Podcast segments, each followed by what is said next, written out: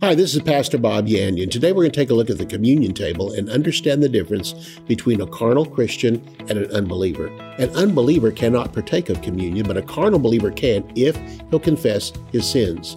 Jesus introduced the communion table the night that Judas betrayed him. So we're going to talk about the carnal Christian, we're going to talk about the unbeliever. You're going to be blessed today to understand it. Let's go to the Word of God together. For more than 40 years, Bob Yandian has been an expositor of the Bible, making seemingly complicated doctrine easy to understand. Grab your Bible and study the Word of God with Bob Yandian. Hello and welcome again to Student of the Word with Pastor Bob Yandian. Great to have you here today. If you want to open up to 1 Corinthians chapter 11, we're going to talk today about the difference between a sinner and a carnal Christian. We're going to compare two people, Judas and Peter, in this to really find out the difference between the two. And so while you're finding 1 Corinthians chapter 11, let me just thank you again for joining me. And for those of you joining me for the first time, I welcome you. Glad to have you here today. For those of you that are back for the fourth, fifth, tenth time, well, thank you for being such a glutton for punishment. Thank you for being back. But for those that really have been following me for years, Man, thank you so much. They've been partners with me for years. So faithful to give. I'll tell you what, I couldn't do what I do. Literally, what you're giving into this ministry for is not just equipment, all those things. Listen, those equipment are just like, you know, just like the finances themselves. They're used and they're used to help bring people to the Lord Jesus Christ, number one. But number two, which is the greatest part of my calling, to make disciples out of converts. And so God doesn't want us just to be converts. He wants us to become disciples. If all God wanted was a convert, just getting somebody saved, he'd yank you out of here the moment you got saved. He had arrived, but that's not what it's for. He wants us to walk like Jesus in this earth, to literally become Christians, little Jesuses that from the outside we walk, talk, and act just like Jesus Christ did. We have the same calling on our life, the same fervor to win souls, but also the same fervor to bring people into discipleship ourselves. The reason why he left us here is this converts go to heaven, but disciples take other people with them. And this is what God is wanting to, to happen in this earth. Not just one person to get saved and be removed from here, but for that one person to literally become a disciple. And through his ministry, hundreds come to know Jesus. That's what Satan hates. He doesn't want you to get saved. I mean, honestly, Satan hates it when you get saved, but he despises it even more when you become a disciple. So he'll try to keep you from getting saved, but once you do get saved, he'll try to get you into every kind of diversion possible so that you don't grow up and simply tell you, don't need to grow up. I mean, you're saved. Just sit back, relax. You're going your way to heaven. All I'm saying is, no, that's not why God left you here. He left you here to be a follower of the Lord Jesus Christ. And Jesus said to those people that just believed in him in John 8, now, if you continue in my word, then are you my disciples indeed, and you'll know the truth, and the truth will make you free. Well, I thought I was free when I got saved. Yes, you are inside, but he wants you to walk in a freedom daily, freedom of your thoughts, freedom from mental oppression, freedom from fear, all those different things. And that comes by knowledge of the Word of God. Notice the truth doesn't make you free, knowing the truth makes you free. So if you'd like to become a partner with me, I'd love to have you do so. You're joining in with a group of people that love to see people grow up, love to see stability come into lives. And that's what my calling in life is. My ultimate calling, the truth of what God's called me to as a teacher of the Word of God.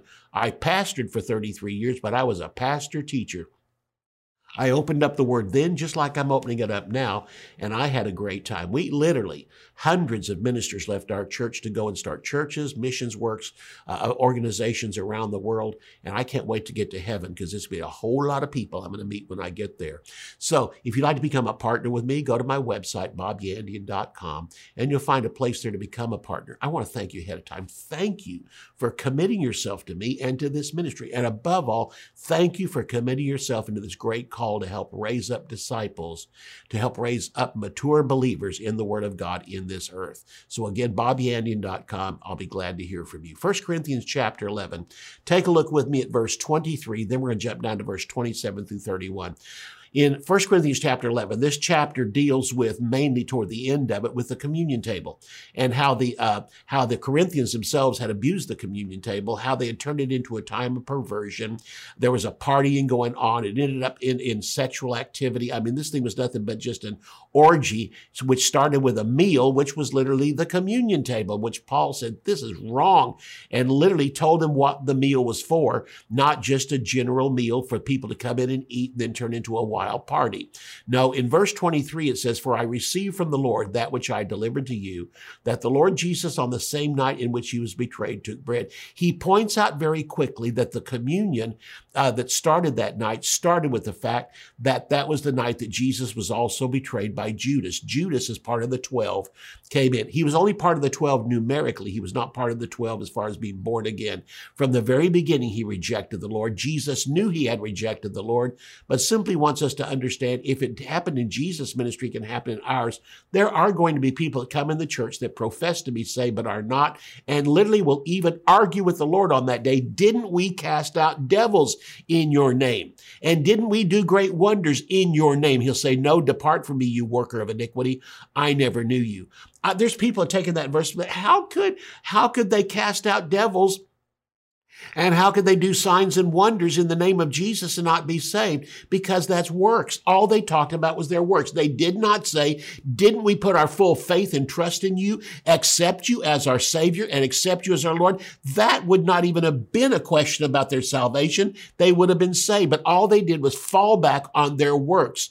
There were seven sons of Sceva that did the same thing and cast out devils, but they were not children of God. They were actually followers and children of Satan himself. They gave forth lying signs and wonders. It's possible for a person to come in church and fool people, and we think they're saved, but God really knows their heart. This is the way it was with Judas. Judas looked like a disciple, talked like a disciple, acted like a disciple, but was filled with good works. He loved to take the money that was in there and give it to the poor while he took some for himself. In fact, there was so much money in that pot, even the disciples didn't miss it. Only the Lord knew he was stealing from that. But this is the same night that finally he was exposed in front of the other 11, took the money bag, ran out the door. And the moment that he did, most disciples looked at each other and said, well, I guess he's gone to give money to the poor. It happened so often they didn't think a thing about it, but he was literally stealing the money bag, running out the door and didn't come back. And Jesus just basically said, basically, let him have it. All right. But he had to leave the room for a reason. We're going to find this out in verse 27.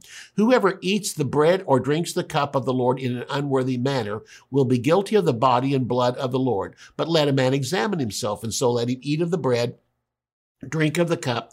For he who eats and drinks in an unworthy manner eats and drinks judgment to himself, not discerning the Lord's body. For this reason, not discerning the Lord's body, many are weak and sick among you, many sleep. That's die early. If we would judge ourselves, we would not be judged. This, these verses 27 through 31 are not directed to sinners. They're directed to Christians.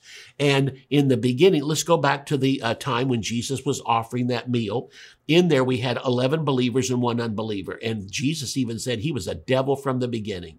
And so he never did accept Jesus, but acted like it and in fact fooled the rest of the disciples, but not Jesus. But anyway, he ran from the room that night and all that was left in there were the 11 disciples and some were carnal, including Peter. And that's why Jesus talked to him. And, and, that's why Peter even felt bad about it, about what was going on. But what happened was now, now he addresses in this verse of scripture to the most carnal, congregation of the New Testament. Are they believers? Yes. Have they accepted Jesus as their Savior? Yes. Are they disciples? No. They have not gone beyond the new birth into the walk of a disciple, following Jesus and becoming a follower of Jesus, and in so doing, display godliness in their life. They just kept living in sin and simply saying, We're born again, we're born again. And he was pointing out the fact God didn't save you so that you could act like this. Not only does God save you from sin, he wants to save you from sinning. He wants to turn your life around to where the world recognizes you're a Christian, and that takes time. So this congregation was the most carnal of any in the in the New Testament. Are they believers? Yes. If they died, would they go to heaven? Yes. But all types of sin were found in the church, but they'd done one thing. They had squeaked through the door of the new birth. And he simply says here in this verse of scripture, when you go to partake of communion, you can't partake of it as a carnal believer. If you do, you're going to reap back things into your life that aren't good. You're going to get sick when this the, when the communion elements are designed to show you healing. It's possible possible to get healed while you're having communion. I used to do that. As a pastor, I'd hand out the elements and then tell the congregation when you come to that piece of bread, I said, do this. Once you eat that piece of bread, see it as the flesh of the Lord Jesus Christ. This is not really the flesh of the Lord Jesus Christ. It represents it. And that thing, when you put it in your mouth, see that you have partaken of the broken body of Jesus, and by his stripes, which was in his body, you're healed. Receive your healing when you do that of the cup. You've already been born again. When you receive the cup, thank Him for the new birth. Those elements remind you of what Jesus did for you on the cross, and one of them has the power to keep working in your life, and that is the uh, broken body, that is the bread, and actually bring healing into your life. And that's why He pointed out for this reason, not discerning the Lord's body you're weak and sick among you. If you partake of the communion elements, not understanding what that piece of, of cracker is or that piece of bread is, it represents the body of Jesus, his blood. That is the cup. That is the wine. That is the grape juice that's in there. That represents the fact that you're saved, but the bread represents the fact that you're healed. And he says, you're not discerning the Lord's body. And for that reason, not discerning the Lord's body, you're weak and sick, and many of you actually die early. If you would judge yourself, you would not be judged. This is never talked to the world. The world is not to judge themselves. They judge Jesus on the cross and accept him as Savior. But once you have received him as Savior, you need to judge yourself. Is there sin in your life? Ask God to forgive you. He's simply saying this to believers. When the communion elements are passed, judge yourself first. Are you in fellowship with God or out of fellowship with God? Is there unconfessed sin in your life? Then confess them quickly. In a couple of three words, you can say, Father, I have sinned. Boom, that's it. You're forgiven of them. And if you'll judge yourself here, you will not be judged when you get to heaven. So we don't just live on this earth to prepare us for heaven. We're as much ready for heaven right now as we were 50 years ago when we got saved, or 40 years, or 30, or whatever. You are as much prepared for heaven now as you were then, and as much prepared for heaven then as you are now. You don't grow in your preparedness to go to heaven. That's an instantaneous, once and for all gift that's given to you. So the communion table is where God meets us for sanctification, not for salvation. That's why the communion table doesn't save a person. It can heal a Christian, but it doesn't save a sinner. It's called the Lord's table, not the Savior's table. What am I saying? When you partake of communion, you're partaking as a Christian. An unbeliever cannot partake of the table. In fact, God warns us, don't let unbelievers partake of this. This is something for believers. Water baptism and also communion are something that only believers can enter into. We don't baptize a sinner. We get him saved and then we baptize him. That shows he has been saved, but when he comes out of the water, now he's ready to walk off in newness of life. I have been crucified with Christ. I died with him. I was buried with him.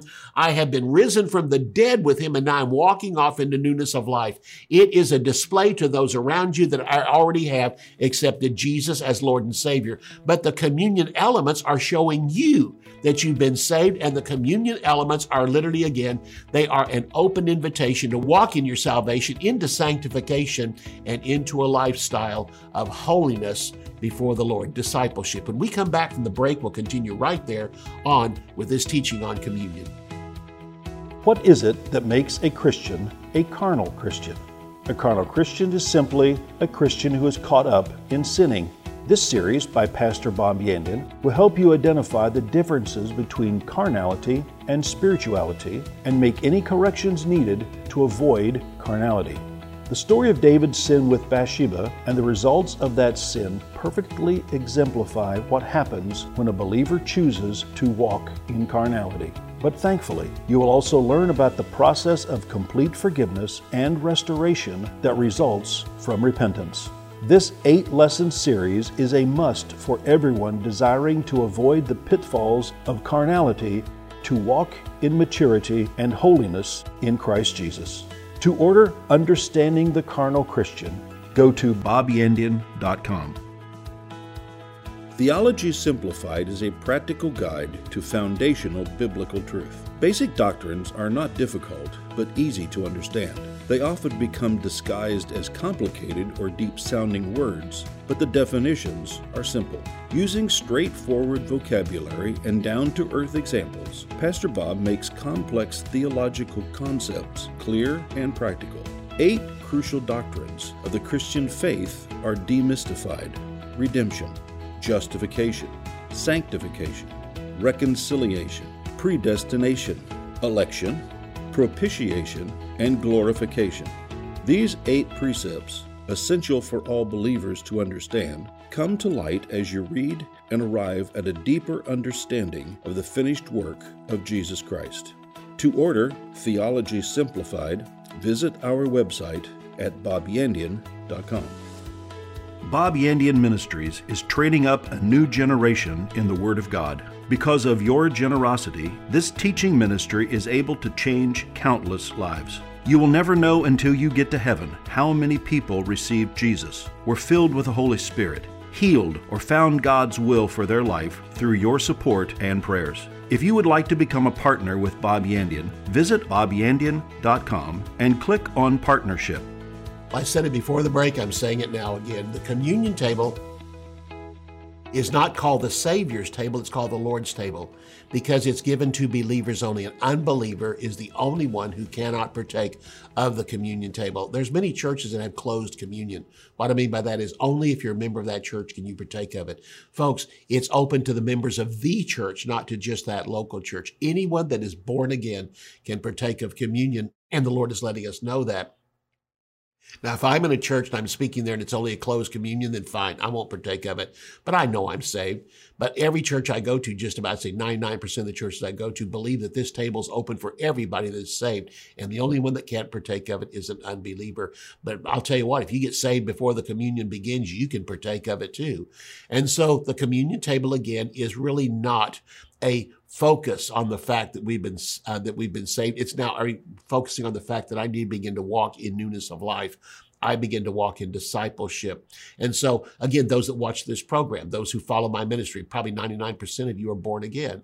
And you're in different phases of areas of growth in your life. And so, through that, you begin to accept more responsibility. Now you find yourself wanting to witness more. The life that you have, you want to share with other people. And to be honest with you, right now is one of the greatest times to witness I have ever seen. I mean, there is so much confusion, so much fear in the entire world. Even sinners know something's wrong. We who know the Word of God know what's coming. We're looking for the rapture of the church. And in the midst of all this, we can do what Jesus said in Matthew 24 Don't fear. I mean, with all the stuff going around, don't you dare fear. Look up, your redemption draws nigh. Walk in happiness, walk in joy, walk in faith for what's about to come. But in the meantime, get people saved. Because I can tell you this there's carnal Christians out there, or probably ignorant Christians who are fearful, but there's also a world out there. And even if they're liberal, even if they don't believe, you know, in the lifestyle of a conservative person or especially a Christian conservative, they know one thing. I wasn't bargaining for all this stuff going on. I don't even understand what's going on. They don't understand because there's an agenda in this world that's far beyond them, that's been there for a long, long time, and it's being run by Satan. And so right now we can look at all this because you know what? I know what Satan's up to, but I also know what God's up to.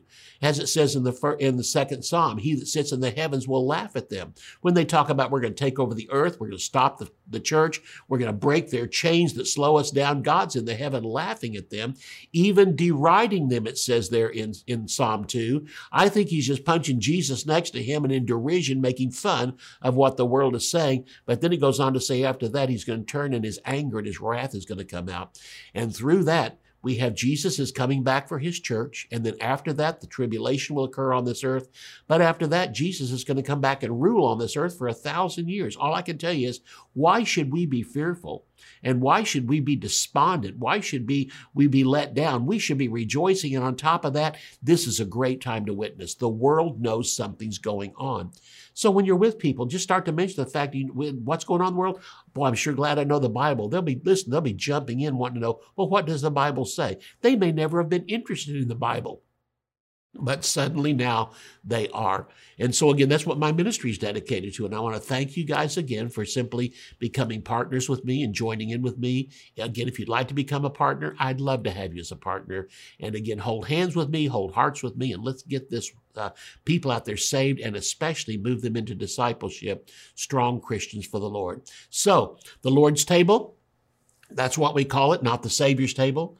Communion doesn't save a person. The elements show the work of Jesus Christ on the cross, and from that time, we're now walking in the things of God.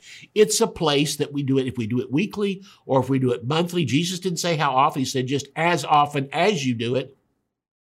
Do it in remembrance of me. It's a place to refocus our attention on the Lord and remember the results of the cross for power to live the Christian life under the lordship of Jesus. The cup shows the work of the blood after salvation is to be taken in sanctification for a walk with Jesus. It's to be taken in sanctification and for sanctification. is to be taken by a person in fellowship with God to help, help us maintain a walk of being in fellowship with God. It is a moment for confession of sins before taking the elements. That's why it says here, let a man examine himself and then let him eat. That's in verse 28. If we would judge ourselves, that's down here on earth, we would not be judged. And that's the judgment seat of Christ. And that's in verse 31.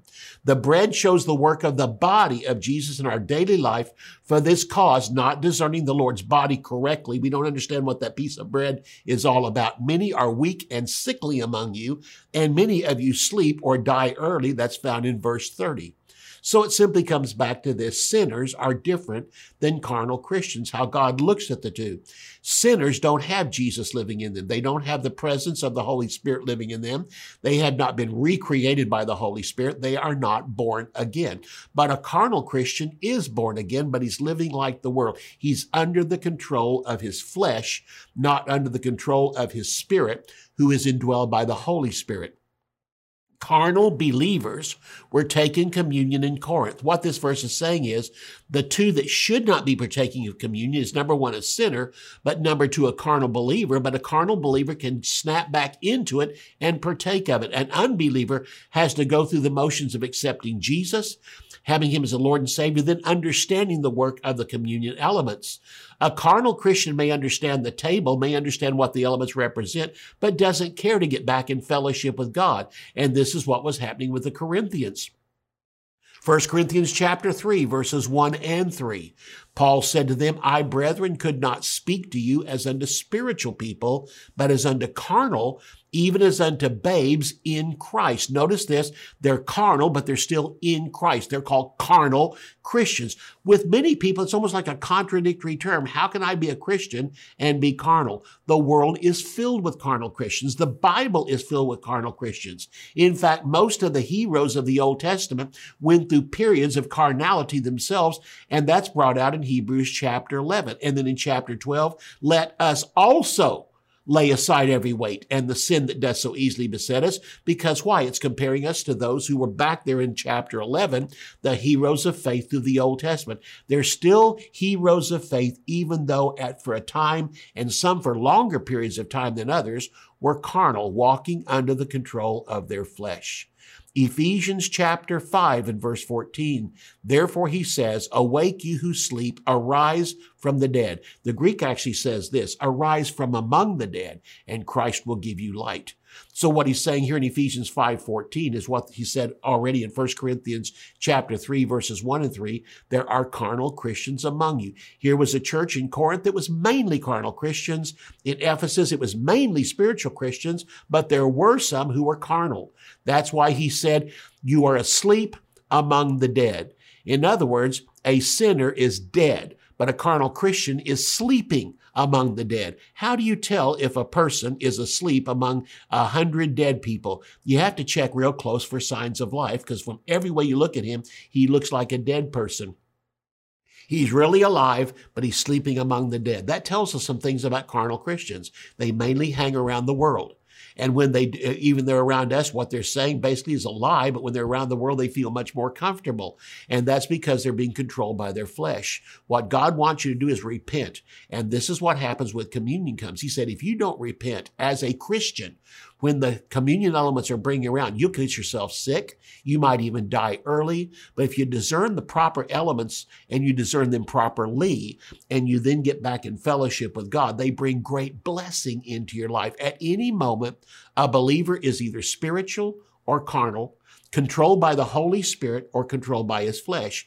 Literally, to be carnally, that's your flesh, fleshly minded, brings about death. In other words, the things that you do will not last. They'll just, they'll have them for a while and they'll fall apart. Doesn't bring around spiritual death for you and you'll go to hell. That's not what it's saying. Carnal Christians will be in heaven before the judgment seat of Christ. And there, all their works may be nothing but wood, hay, and stubble. Okay? God wants you to have a lot of gold, silver, and precious stones when you come. Things that you did out of the control of the Spirit, not by the control of the flesh. If your flesh controls you, you might be doing exactly the same thing you would be doing as a spiritual Christian. You might be giving an offering, but it doesn't count with God. Sinners can give offerings to God, and it doesn't count with God. So it is with a carnal Christian. A Christian who's under the control of the flesh may try to give the largest offering in church and impress people, but it really doesn't matter. Ananias and Sapphira tried that, died in church. Did they go to heaven? Yes, but they were carnal believers.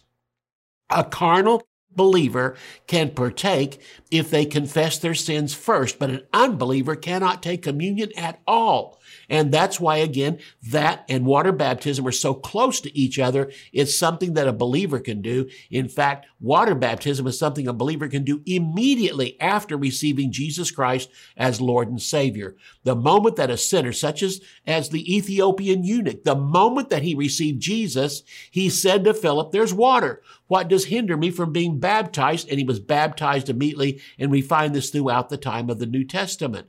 But communion can come later and you understand this one lasts all through my lifetime. You're baptized in water once, but then after that, communion is something, whenever you take it, it always brings you back to what Jesus did for you on the cross. And again, the Lord's table, it is your step into discipleship in the Christian life, understanding that discipleship is impossible if I'm out of fellowship with God. Discipleship is is impossible if I am a carnal believer. So, like water baptism, the communion table is only for believers, not for un- unbelievers. Neither water baptism nor communion can save you.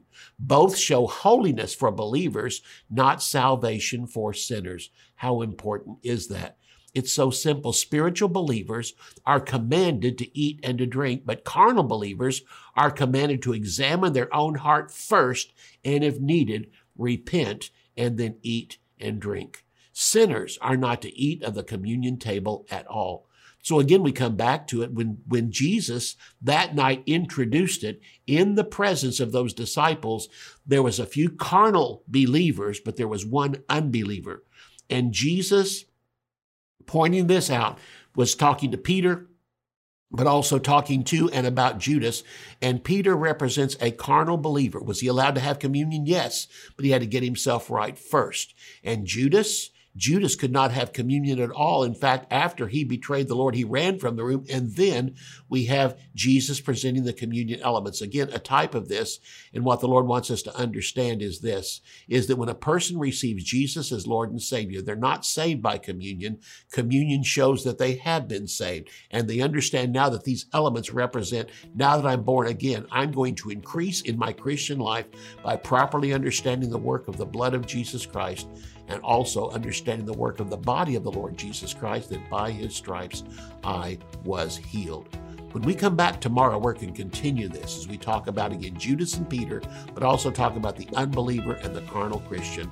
I know you're going to be impressed. I know you're going to be blessed by this, and we'll see you tomorrow. You can order resources, become a partner, or browse free articles and podcasts. You can also join our mailing list and receive weekly devotions and the latest ministry updates. Visit bobyandian.com. To contact us by mail, use the address on your screen. Thank you for watching today's broadcast. We'll see you next time on Student of the Word with Bob Yandian.